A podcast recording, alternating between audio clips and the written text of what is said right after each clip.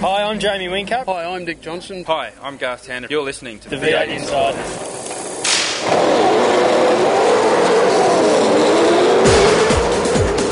It's your weekly dose of V8 news on the V8 Insiders. Now, here's your host, Craig Revell.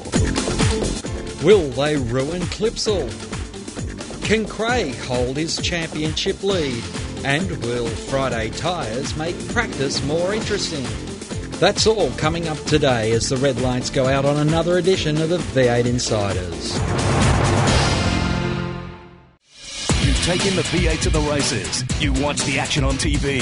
Now read about them in V8X Magazine. V8X Magazine, dedicated to just one thing V8 supercars. Showcasing some of today's best writers and award winning photographers. V8X brings you all the news and in depth interviews demanded by today's V8 supercar fans in one action packed magazine. V8X, the number one magazine in V8 supercar coverage. Out now. This news update is brought to you by V8X Magazine. Log on to the official V8X Magazine Facebook page for your chance to win some great prizes. Hi, this is Will Davison from the Pepsi Max crew for Performance Racing, and you are listening to the V8 Insiders. Here is the news brought to you by Nobrac Carbon Fibre Products.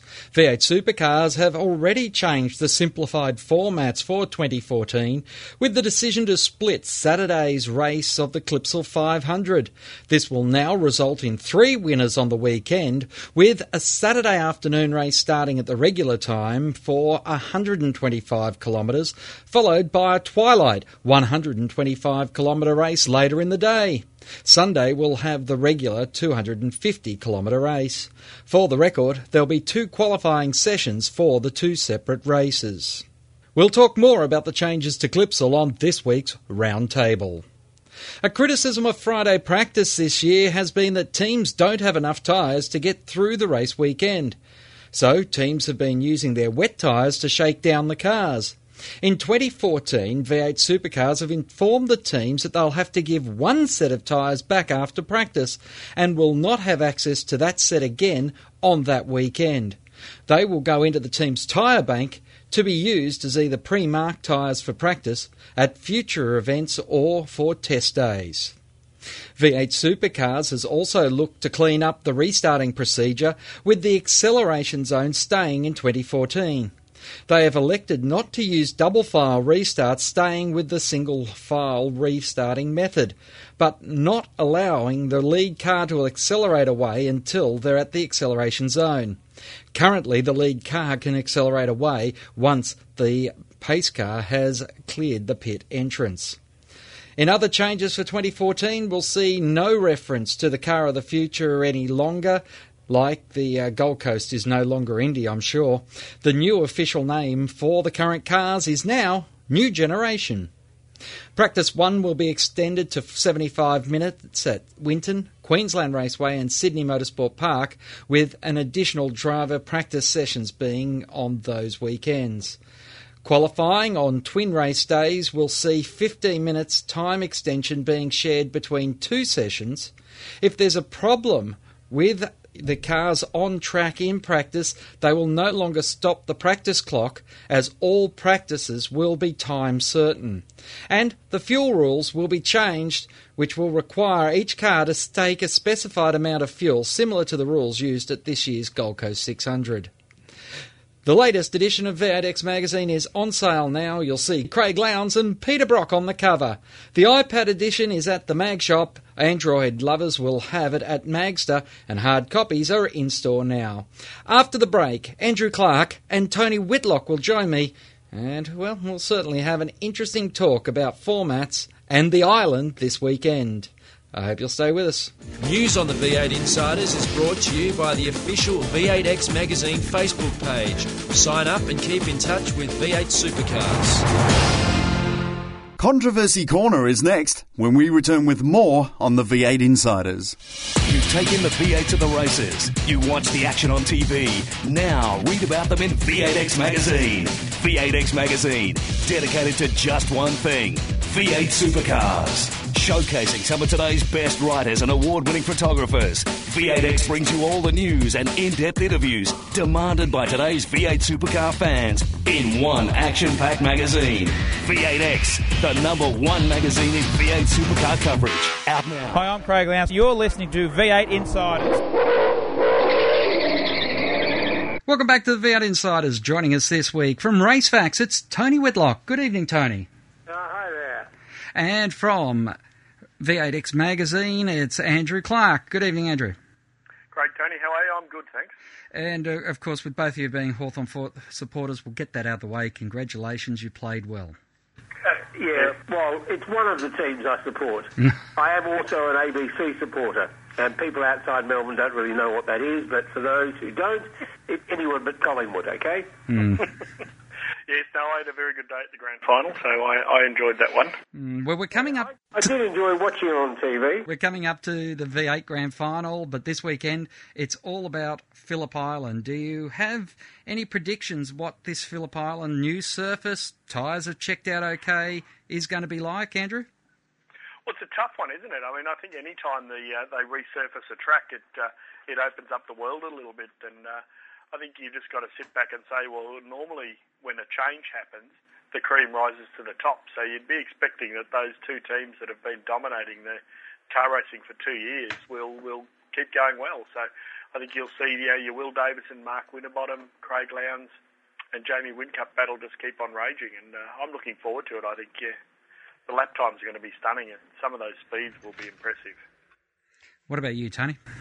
Yeah, I'm sure it will, and uh, I I wouldn't be surprised though if there are some teams that have some particularly good engineering brains, such as a BJR and a Tekno, and maybe one or two others, that really do also uh, get back up there again as they have this year. And that's one of the things that the uh, car of the future has done, certainly, and that's why we've got more winners than ever before and all those other things because the new car just makes great demands on engineering skills. What about uh, when we look at the 360 format? We come to our last. Do any of you think it's been a success, starting with you, Tony? No, I don't, and I've, I've disliked it from the word go, but I far more tolerant nowadays being over 60 that uh, willing to give it a chance and saying, okay, in the in the light of um, being far more uh, reasonable about things, that yes, okay, I'll give it a chance. It's a pity that V8 supercars didn't actually uh, give more of a sell to the format rather than just saying we're trying something new, giving the reasons to why they were trying it. And you know, that being, of course, the whole fuel consumption issue. Um, but you know, I, I think that. Uh, one thing they learned out of it was those uh, double file restarts looked rather good, and there's something that they should look at doing. But I'm certainly not a fan of that uh, A to Z. And uh, what about you, Andrew? Oh, I think the um, uh, you could never say the 60-60's been a success. I mean, it's provided some of the most boring racing I reckon we've seen in years. So uh, I don't think anybody's going to be sad to see the back of those things. Um, but with like Tony, I think the double file, double line restart's been a good thing.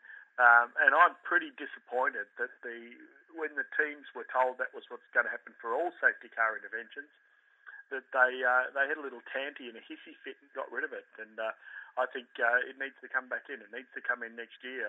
Otherwise, your safety car restarts are uh, yeah boring.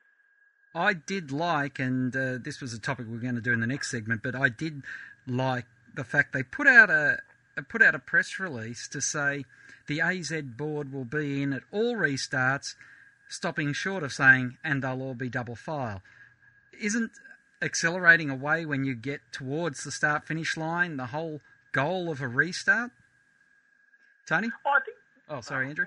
No, no, Sorry, I no. think- Right ahead. I, I'm, yeah, I'm not an A to Z board man, so you know, I mean, oh,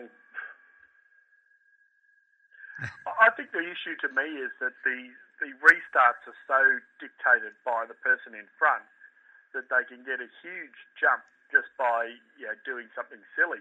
And I, I'm a fan of like tightening up a little bit, but I think that the window on yeah, what they've done in the 60-60, I think the window is too short. Um, but I think you know you give it a little bit of flexibility and see what happens. But I think if you did the double lane restarts on a on a on a normal normal go, it wouldn't matter so much having the A to Z boards. Of course. Yeah, I agree, and that would add far more interest to the whole endeavour. Oh, without a doubt. I mean, some of those double lane restarts, it's the only thing you watch to 60, 64. The rest of the time you turn off. It's interesting though because we have a situation where this year we have seen a number of times the drivers getting the restart wrong. And uh, let's face it, in Austin, Fabian Coulthard and uh, I can't remember who it was at Symmons Plains were very, very close to having the book thrown at them. And but for the fact that uh, it wasn't Jamie Whincup winning the race, you would have expected that uh, there would have been a bigger penalty handed out.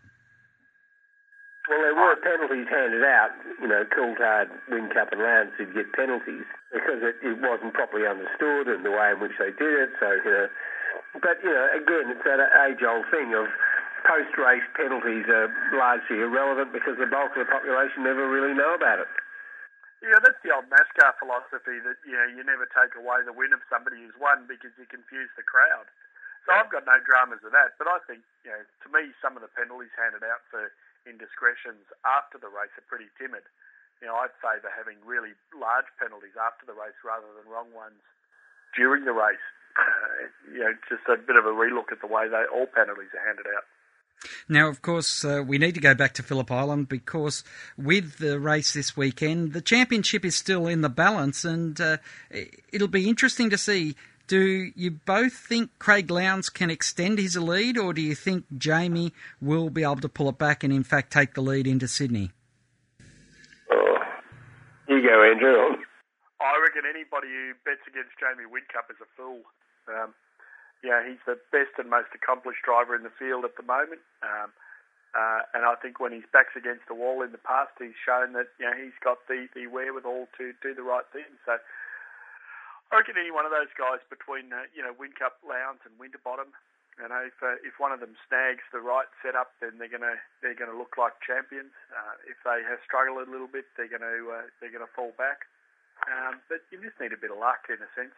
You know, one person you know, think about what your, your, your Jason Brights and Coulthards could do. Like they'll get into the game, they'll be in the picture, um, they'll be making a mess of other people. So, you know, anything's possible at the end of the day. But I would expect that Jamie Whincup uh, can probably fix the uh, the winless streak that they're talking about at Phillip Island. Yeah, look, I, I agree totally with that. I mean, Whincup is the benchmark. Yeah, and you've only got to look at two other major categories in the world, NASCAR and F1. Look at the dominance of drivers, and those sort of things you know, happen for a reason because those guys have set a benchmark. I wouldn't be surprised if uh, Whincup does the same thing. I mean, I'm not saying I want that to happen. Um, uh, I mean, you'll see me crossing my fingers and toes more than anyone else to see, more particularly, I suppose, FPR, but also Winterbottom. I mean, I really would love to see him win the championship. Um, I think that uh, while he doesn't have the charisma, um, no, maybe not Whincup, but the charisma of some others, he doesn't have also the uh, the front uh, of say a Tander um, and the uh, uh, competitiveness of say uh, a Lowndes. But you know, the, the great thing is that Mark we has done all the things that you should do to be where he is, that he could win it, and I'd love to see that happen. He... I think for the sport, there's no doubt that uh, you know uh, Mark Winterbottom and Craig Lowndes beating Jamie Whincup is the best possible outcome. Um, and I think you know it, it's probably if you sat back and you said, well, what you want is the Ford driver to win because Ford haven't won for so many years. So you know I think yeah, there'll be a lot of people sitting there hoping that one of those two takes it out. Um, simply because the same bloke winning all the time, no matter how good he is, gets boring. Uh, and I was reading something the other day where you know, people getting stuck into Sebastian Vettel for because he's winning another one and everybody's bored. Well, people are actually bored with Vettel's attitude more so than the fact that he's winning. Um, but at least you know, out here, when you're Jamie Whincup, he's not a tool. You know, Yeah. he's not a bad sport. He's not what Vettel is. Um, so if he wins a game, that's not such a bad thing. But I think it's better for the sport if the other one of the other two wins. Yeah. And that's the big thing, isn't it? It's uh, and Jamie, I think this year more than any other year has been acknowledging the fact that he understands where he is in the popularity stakes, and uh, a couple of times he's had uh, interesting comments about pit stacking, and he goes, "Yeah, it's terrible pit stacking because I copped a blast on social media, and everyone gets into me because I make the most popular driver in the sport sit behind me." And I, I think with him saying more and more things like that, I think that uh, people are starting to appreciate. Yeah, he's he's not a robot. He has got feelings. He does express himself quite well in smaller groups. Um, he just hasn't been able to pick up a mass appeal yet. And he's a Hawthorn supporter. Oh, geez, I'll take everything I just said back. no, but I agree. I think one of the things that Jamie's had a lot of trouble with over the past is that his dedication to winning and his application to that task um, has made him appear aloof at times. And, you know, you could argue that Craig Lowndes is the opposite. Like Craig Lowndes, um, his mind works in a different way. You know, and I remember doing an interview with the with them ages ago, the two of them at the same time, and we sat down about how they process the data that comes to them. And you know, Jamie sits there and he looks at the computer screen and he looks at the printouts and he talks to his engineer and he rolls it all through that way and he analyses it that way. And what Craig Lowndes does is he goes out and signs autographs and he takes his mind into a different place. And then he's processing it in a different manner. And it's just the different personalities for them and, and the way they work and the way they analyse what, what goes into their heads. I've been Um, asking Jamie for some years what language he speaks, and he goes, "What do you mean?" I says, "What language do you speak?" Because you're a different planet. He is from the other 27. He he has a different way of looking at things.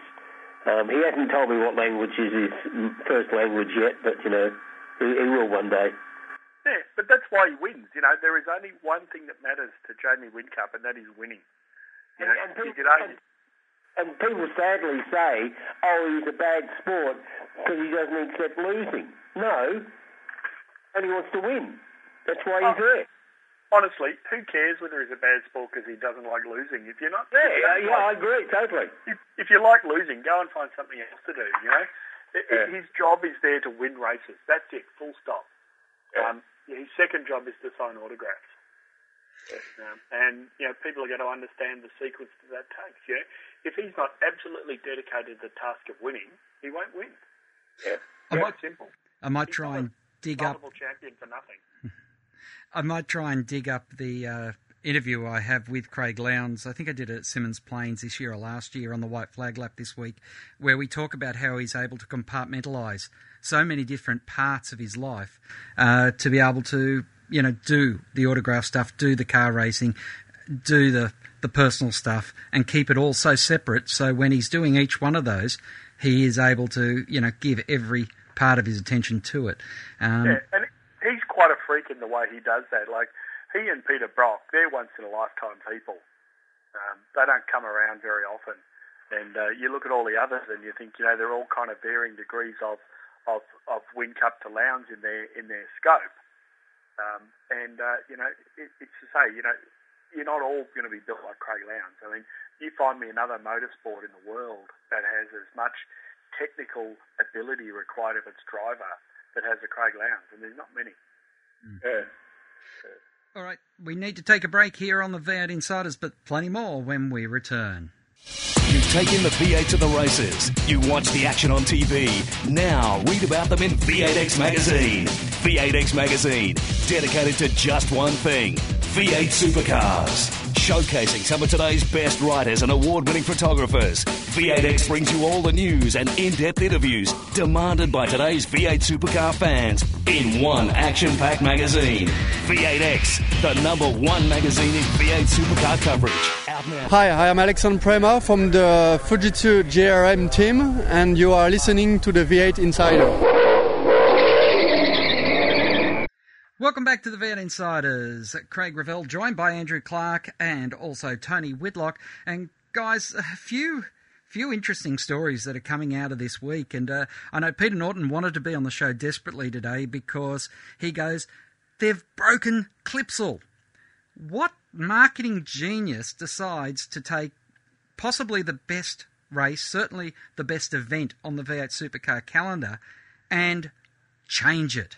Tony. I agree. Look, I sent off an email a week ago, and I still haven't got a reply, other than the fact that Mike Drew has left the job as a PR for the Clipsal.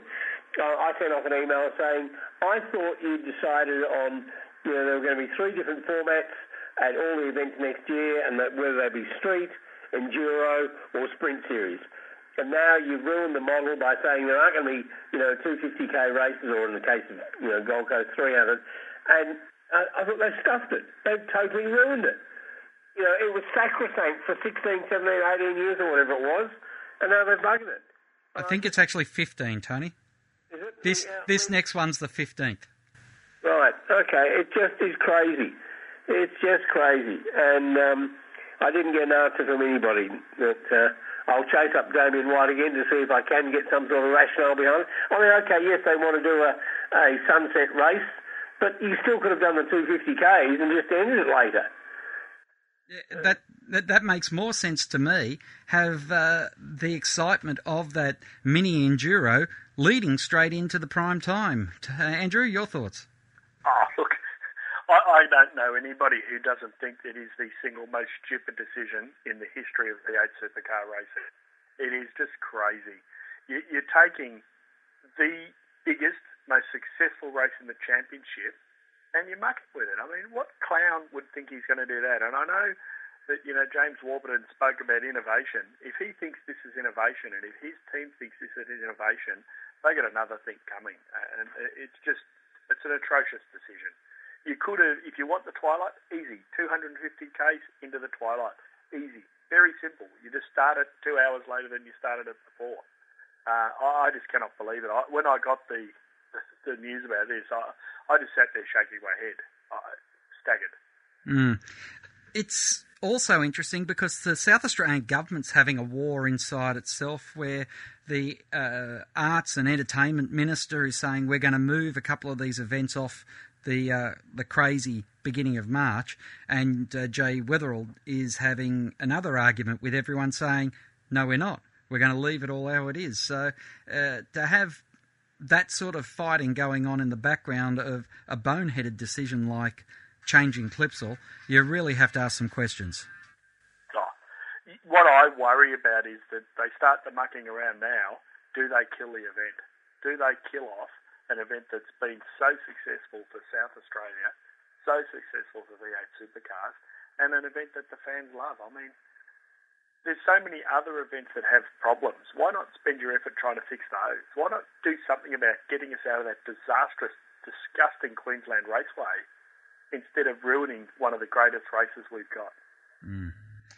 Well, we could t- probably talk about the whys and wherewithals of that for a while, but uh, it's also interesting that, uh, well, we've mentioned about the acceleration zone, but another important one is they're going to have practice tyres, Tony. Yeah, yeah, this is great news. Um, you know, instead of the usual fumbling around, as you say, seeing that the car actually is running properly on uh, wet tyres on a dry day, um, they'll actually go and use up their tyres and uh, have to hand in some at the end of the day. So everybody will use um, a good set in the uh, end of a P4 or P5 or whatever the hell they're running nowadays um, on the Friday, so that you know it'll have far more relevance. Andrew? Yep, might have to pay attention to Friday now. It, it's still the one thing about all these changes that I haven't got straight in my head is are we back to weekend winners and event winners because we don't call them rounds anymore, even though just about everyone else does nowadays, I noticed in V8 supercars? Uh, or are we still with this farcical situation where at Clipsal we'll have the Saturday afternoon winner, the Saturday evening winner, and the Sunday winner who wins the Clipsal 500, which uh, even now more than ever makes it the Clipsal 250. It does, doesn't it? I mean, who knows what their plans are on that front? I mean, they don't seem to have ever got their head around the fact that the race fans have never accepted that concept. Um, I still struggle. You know, like uh, I look at the stats and see how many poles Jamie Whincup's got, for instance, and then you compare it to a, you know, a Mark Skaife, for instance, who didn't run in this this multiple race era, and you think, gee, Jamie Whincup's a great pole winner, but then you sit back and you think, well, Mark Skaife only had to, could only get one in a weekend. Jamie Whincup can get three. Um, you know, so not only statistically are we skewing history, Um, it's just giving us something that's stupid. I mean, the Gold Coast 600, yet we have two winners. The Clipsal 500, we have two winners. I mean, it's just stupid. I think it's time that somebody actually sat down and said, what is our motor racing history? Our motor racing history is we have rounds and we have a round winner.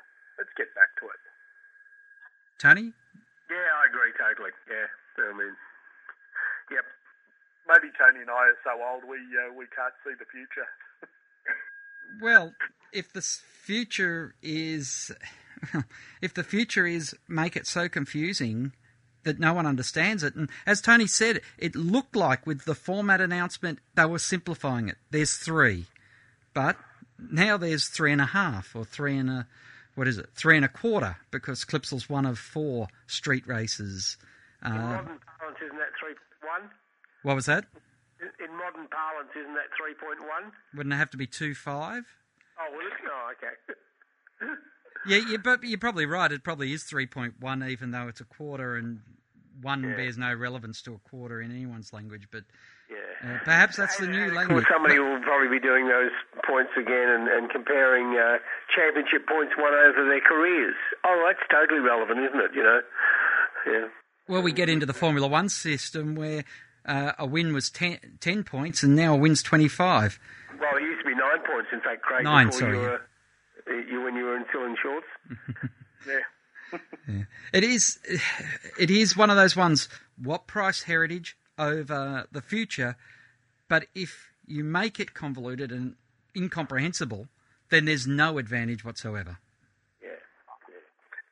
you, you've got to follow the concept of keep it simple. I mean, you know, I do branding, corporate branding exercises, and one of the things that you learn in Branding 101 is if somebody calls you something, that's what you are.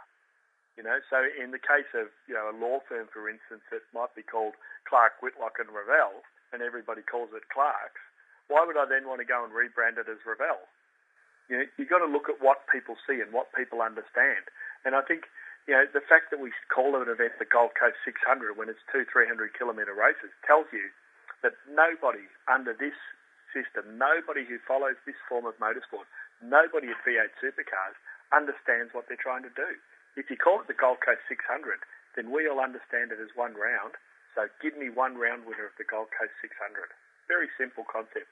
You cannot re-engineer the way people think. Hmm. Well, it's interesting as we go on through Phillip Island to Sydney and to wrap up this year. I wanted to get a championship prediction from the both of you. Who do you think, Andrew, will win the championship? Uh, I think Winterbottom will. Um, I reckon he's on a bit of a roll. I think uh, he's got the uh, you know the wherewithal to get there nowadays. Uh, I think to me, I, I don't think that Red Bull Racing is smack bang 100% on form at the moment. So you know, but my one worry, my one worry is that FPR has found so many ways to lose things in the past. You know, can they come up with another new one? Who knows? What about you, Tony? I, I think because also the, the fact that um, they've got four guys, although Alex hasn't shown any of it really, but they've got four guys who are capable of um, being up there. That um, FPR will do a wonderful job in, in getting their four cars jamming up the front end of the field, and that I think, like like Andrew, that uh, Winterbottom, uh, you know, most sport nowadays, regardless of whatever it is, because you know cars don't break down the way they did. Yeah, sure, if they bang into each other, they do, but you know we don't have the problems. Unfortunately, the transaxle thing never showed up this year. It was going to be the problem, and that the cars, you know, because largely they were uh, very similar to the previous model, that um, they're reliable, and so therefore I think it'll come down to speed, and I think that the confidence that FPR and Winterbottom has shown in particular that yeah that they'll get it over the line. I, I that's a prediction, but it's also a hope. And you still face the, the prospect, as Tony says, of all of those teams getting in the way. I mean, remember back to Rick Kelly's championship win when he was very ably helped by the guys from HRT in that process. And the other thing that'll come into play is the whole stacking thing. You know, if FPR is facing a stacking scenario and Winterbottom's the bloke who's going to win the championship, do you reckon they're going to make him wait behind Will Davison? Not a million. Andrew, in fact, you've reminded me, I was in fact standing in pit lane uh, that year when Rick won his championships. And forget the fact that Lowndes and Kelly came together on the track. The stacking that went on in pit lane and the way in which people were trying to jam up pit lane, it was atrocious. And there was so fortunate there were no real accidents there, let alone anyone being major held up. Of, yeah, it was an interesting day. It, it was because I think the championship was actually lost on the Sunday morning race more so than the big accident between Rick and, and Craig in the Sunday afternoon race. Oh, it was the work of Tander and Skaife that uh, that won Rick Kelly that championship, not that crash. Yep, yep. I think we all agree with that. Look, the white flags coming, the white flag laps coming up after the break. I'm going to pull out that uh, interview with Craig Lowndes where we talked about his ability to compartmentalise his different aspects of life because I think uh, that will very much suit our discussion earlier. But uh, Andrew and Tony, always a pleasure to catch up with you here on the V8 Insiders. The white oh. flag laps up next here on the V8 Insiders. To ask a question of the V8 Insiders, just email them at v8insiders at sportradio.com.au. Stay tuned for more. You've taken the V8 to the races. You watch the action on TV. Now read about them in V8X Magazine. V8X Magazine, dedicated to just one thing V8 supercars. Showcasing some of today's best writers and award winning photographers. V8X brings you all the news and in depth interviews demanded by today's V8 supercar fans in one action packed magazine. V8X, the number one magazine in V8 supercar coverage. Out now. Hi, I'm Jonathan Webb from Tekno Autosports, and you're listening to V8 Insiders. On this week's Monroe Shock Absorbers White Flag Lap, we spoke about it in the round table. Craig Lowndes is uh, one of the greatest drivers in this country and one of the greatest drivers for segmenting different aspects of his life. In 2012, I caught up with him at Sandown at the test day. I asked him how he can focus in on just one thing at a time. Oh, I think that uh, whenever you get an opportunity to drive any car, I think it's a it's it's a it's a benefit for any driver. Um, you, you, get into a car and you and you're trying to extract the best out of it, and, and you know, get your mind ticking over about what you need, how to achieve it. Uh, and for a team like ourselves, you know, I think that's. Um, uh, we, are well structured, we're well financed, and uh, and of course uh, Roland's very keen to get cars up and running built this year. So um, yeah, I, I, can I can uh, you know compartmentalise everything, but it's uh, you know, for me it's it's it's, uh, it's a great it's an exciting time because I love that side of the sport. I love uh, getting in with um, uh, the new technology and understanding what it needs to do and how we need to achieve to make it go faster. I think that uh, you know I've always enjoyed that side of it. Whenever we've you know in a sense done a tyre test, a brake test, you know longevity duration test, whatever it may be on an engine or a gearbox, it's it's something for me. It's uh, you know, it's it's a, it's a lot of fun. It's exciting. It's a brand new uh, toy to play with. Peter Brock interview 1996, and he was talking about this young guy who was going to join his team and what he needed to do to make you the great international driver that he and others saw in you. Can you reflect back to that time and your mindset then, and how much Craig Lowndes is different Oh, I think that the whole sport's completely different from '96 to now. Brock was a huge influence uh, on my life, uh, not only in, inside a race car but outside of it, and uh, and what and who I stand for today, and what I do, you know, with the fans and everything else. And I suppose just my approach to, to race weekend, especially loving Bathurst and everything else. I think it's a big part of what Brock was and how he approached things. So yeah, it's it's uh, it was a great opportunity. I think our sport and V8s gives the younger drivers a, a, much better opportunity to do the international races like Abu Dhabi next year. If, if uh, the American thing comes off, it gives again a, a, bigger scope for the for the drivers to have a, a bigger audience and uh, and hopefully a, potential of a, greater opportunity to go and do other things if they want to do it. And uh, you know, V8 Supercars is, is, has hugely changed from '96 to now, and I think that uh, with the changes, as I said, it, it's giving the, that next generation or the younger generation better, better opportunities I went overseas, Skaife went overseas. There's a lot of drivers that went overseas. Unfortunately, didn't make it because of the finances didn't continue to uh, to make it over there for us. But um, but with with and through V8 Supercars, hopefully that, that can be a stepping stone for all. My thanks to Craig Lowndes there, also to Andrew Clark and Tony Whitlock as the checker flag waves over another edition of the V8 Insiders. Till next time round, keep smiling and bye for now. Join us next week for more V8 Insiders, only on v8x.com.au.